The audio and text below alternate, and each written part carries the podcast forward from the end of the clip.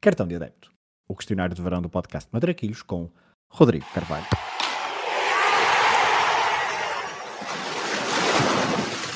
Olha a bolinha com creme, sem creme com Nutella. A mãe que não engorda, só larga. Olha a bolinha. Qual o jogo que gostavas de ter visto no estádio? Eu gosto muito de reviravoltas históricas e, portanto, pensei logo em, em dois jogos.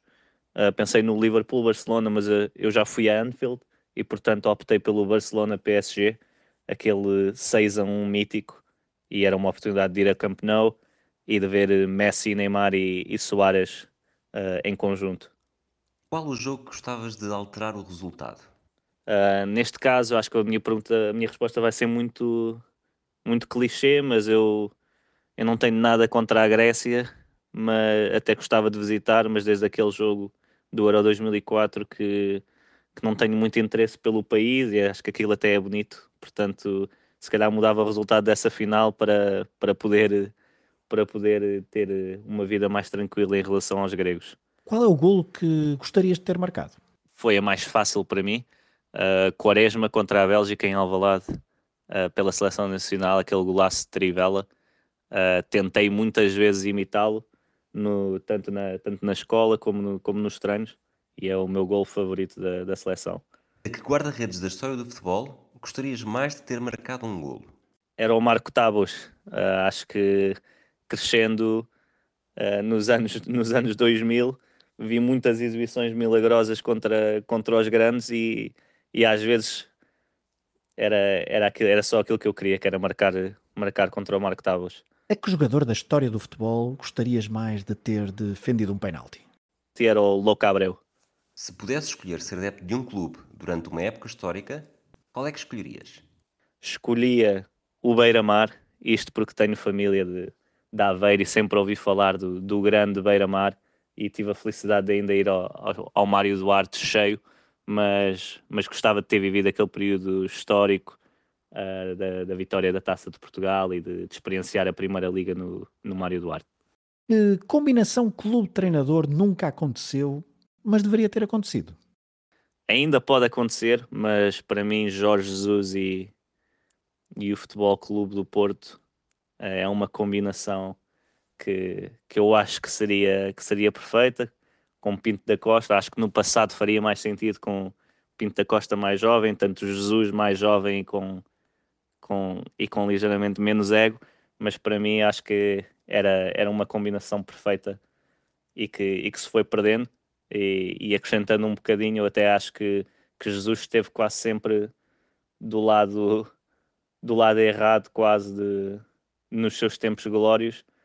Uh, eu gostava, ele passou pelo Vitória antes, mas gostava que estivesse no, no Vitória como um treinador mais, mais afirmado na Primeira Liga, e foi apenas um ano, e esteve no Braga, e depois treinou Benfica e Sporting, e eu acho que no Porto era, era o ideal para ele.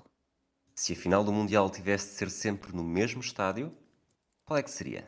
Seria no, no Craven Cottage do, do Fulham, porque era sinal que, que teriam que, que estar sempre a, a remodelá-lo e mantinha-se o estádio original em vez de se, de se criar um novo e é, é, o meu estádio favorito. Se tivesses de andar sempre com uma camisola de futebol vestida, qual equipamento que escolherias?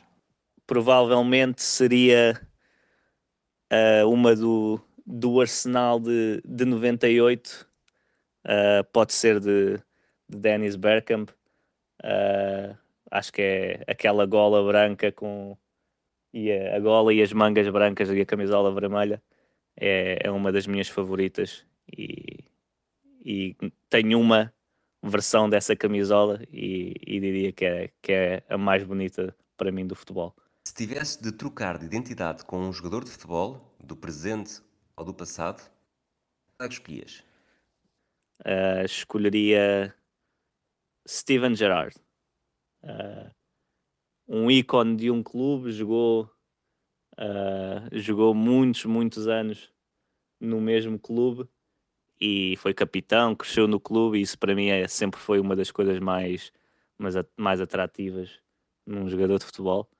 Uh, mas também porque pela sua aparência, acho que conseguiria também passar um pouco despercebido uh, no meio da, da fama e, e era, era a minha escolha, porque também gostava muito dele como jogador e, e acho que era, era uma boa opção para, para trocar de identidade com ele e depois, quem sabe, ainda ter futuro como, como treinador. Qual o teu 5 ideal para um jogo no campo do bairro? O meu 5 ideal para um jogo no campo do bairro uh, vai ser um 5 ideal muito, muito moderno, mas eu pensei mais isto na vertente competitiva de, de ganhar os jogos de, pela minha experiência de jogar, na, uh, jogar no, no bairro ou no parque, que era é preciso características muito específicas. O meu guarda-redes era o Neuer, excelente na baliza, muito grande e, e, joga bem com os pés, o que ajuda. Depois tinha um defesa, Ricardo Carvalho, bom com os pés também, mas é, é rápido, é agressivo, conseguia tratar de, de, do assunto se fosse preciso na, na garra. Dani Alves uh, faz tudo, corre que se farta e consegue rematar de longe quando, quando as coisas não, não estão fáceis. Messi, por, não é preciso explicar. E depois tinha o Drogba, porque é sempre preciso aquele, aquele físico uh, e era quase um pivô ali para, para marcar os golos.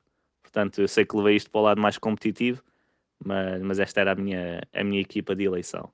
Quem é que escolhias para fazer dupla contigo numa partida de matraquilhos? Pipo Inzaghi. Quem já jogou matraquilhos sabe que há várias maneiras de jogar, de jogar, mas há sempre aqueles trapalhões que, por um motivo ou outro, são muito difíceis de jogar contra. E eu acho que Pipo Inzaghi, pela maneira como, como era dentro de campo, meio trapalhão, mas sempre a marcar golos, acho que era um bom colega de equipa para mim, até porque eu sempre gostei mais nos matraquilhos de jogar no, nos dois de trás e portanto e portanto Pipo Inzaghi era, era a minha escolha e era um dos meus avançados favoritos uh, no futebol quando, quando crescia a ver aquele Milan. Que música relacionada com futebol escolhes para terminar este questionário do cartão de adepto? Uh, o cântico eu gosto muito do, do Marching On Together do, do Leeds United, mas, mas a música escolhia não é sobre futebol, mas foi adotada pelo futebol, que é a música dos, dos Kasabian, uh, Fire, que foi o, aquele hino da Premier League durante uns tempos. E acho que era icónico esse, esse anúncio e essa introdução da, da Premier League uh, quando, quando tinha, se não me engano, Ronaldo no, no United por esses tempos. E era o, é, ouvir essa música era o início de uma, de uma boa experiência a ver, a ver o futebol inglês.